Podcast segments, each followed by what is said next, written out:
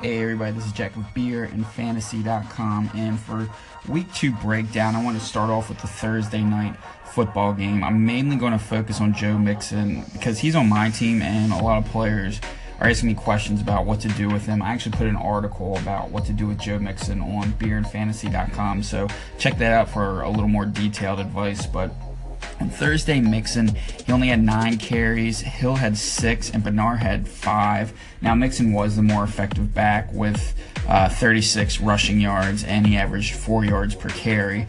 But the problem is he can't get in a flow really if he's only on the field for a handful of plays and then he gets pulled out and then you only get nine carries. That's not going to be enough to be effective. He could still be one of the most talented backs from the 2017 NFL draft, but he's just not getting the opportunities to go prove how good he is.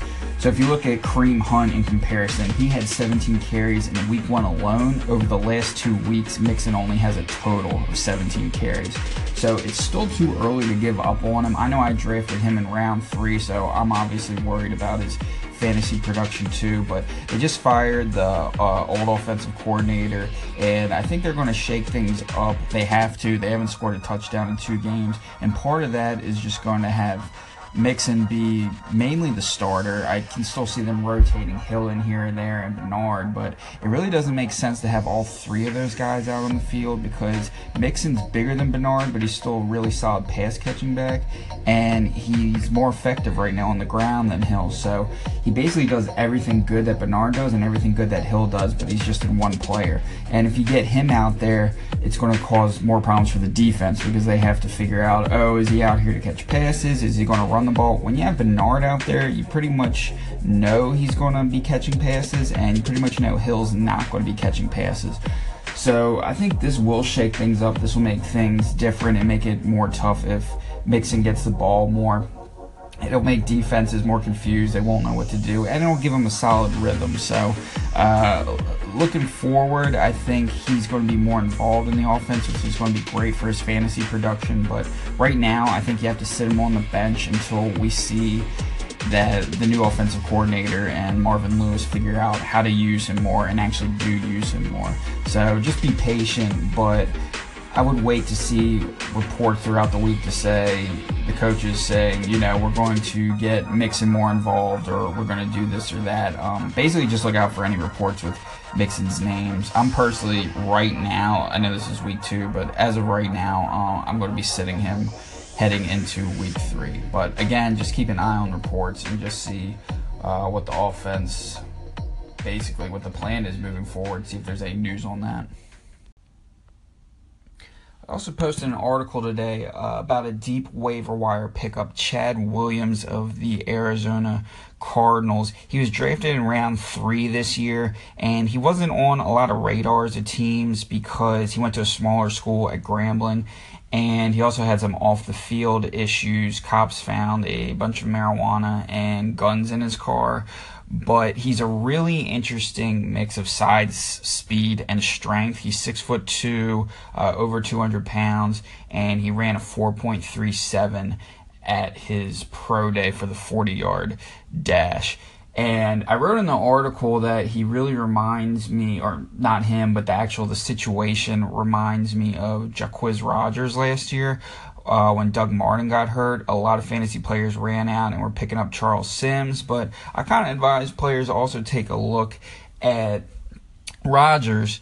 And Rodgers had two or three solid weeks as a starter, and I kind of see that in Williams' situation. Larry Fitzgerald is 34 years old. He's an older receiver. Uh, if he gets hurt, there's not a lot of players right now who can step up and Williams is a bigger red zone threat. You have J.J. Nelson, who is healthy, but he's 160 pounds and he's a speed threat, so he's not going to be a guy Carson Palmer looks towards the ed- end zone. Uh, John Brown is dealing with injuries. He's already ruled out for week two, and he's probably going to be inconsistent throughout the year in terms of his playing time. And Jaron Brown, that's a really only other receiver they have. He did play in week one, but he didn't receive, uh, he didn't finish with any catches. So Williams has shown the ability to be productive, and he has the frame and the speed and everything to be productive. Now he also gets the opportunity. So if you're looking for a super deep waiver wire pickup, I would look at Williams. If you want somebody like that deep on your bench who could emerge at some point in the season, Adam. If you already have a bunch of studs in your lineups looking good, don't do too much tinkering because uh, Coach Bruce Arians he was calling out Williams during the offseason saying he wasn't in con- his condition wasn't good enough, and he was buried on the depth chart really to begin the year. But now with Brown being injured, and uh, especially with the injuries at running back, um, this offense, I think, is going to have to focus on throwing the ball more. So Williams just could be a nice little sneaky pickup. I wanted to look at the two games with the highest over unders, and New England and New Orleans has an over under of 56 points, which is an indication Vegas thinks that this is going to be a high scoring game. And obviously, the more points that are scored, the more fantasy points could be scored. For New England, a lot of people are asking me what to do with Danny Amendola ruled out. I think he was a lot more involved in the offense than people were expecting in week one. And people are asking me, should I start Chris Hogan? Uh, you know, should I start Rex Burkhead? It's really hard to figure out what exactly uh, Bill Belichick is going to do. You never know what he's going to do. I heard Burkhead is going to line up uh, as, as, a slot receiver. It could mean James White gets more targets. It could mean they try to run two more uh, tight end sets. Dwayne Allen could get more involved. It's really hard to know what to do. Uh, I'm assuming Chris Hogan was a super late pickup, or maybe you just grabbed him, but I wouldn't start him over any any kind of stud that you have, or even anybody who is halfway involved in an offense. I mean, he could go off. He's really speculative play, though. You just don't know how involved he's going to get. And Belichick could really look to get Brandin Cooks involved more because this is going to be a revenge game, and he could just want to kind of stick it to him a little bit and be like, oh, look what you're missing out on.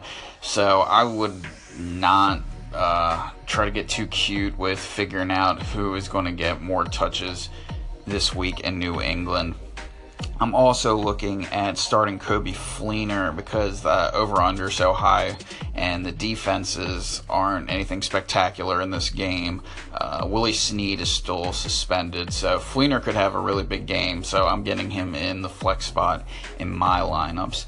The game with the lowest over under is Baltimore and Cleveland at 39. The Ravens offense was effective against Cincinnati, but they didn't look amazing. Uh, this is going to be another year where it seems like the defense is going to be absolutely dominant, and Flacco just needs to pretty much just be a game manager and limit his mistakes.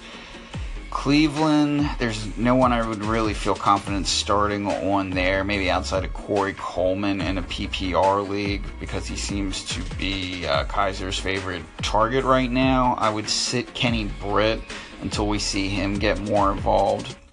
And in the one league I do own Isaiah Crowell, I'm sitting him. Uh, this game is just supposed to be so low scoring, and I don't really see the Browns being able to beat the Ravens. So he's going to be on my bench this week. If you have to start him, you have to start him. But if you have some other options, I would look at other options at running back this week other than Crowell.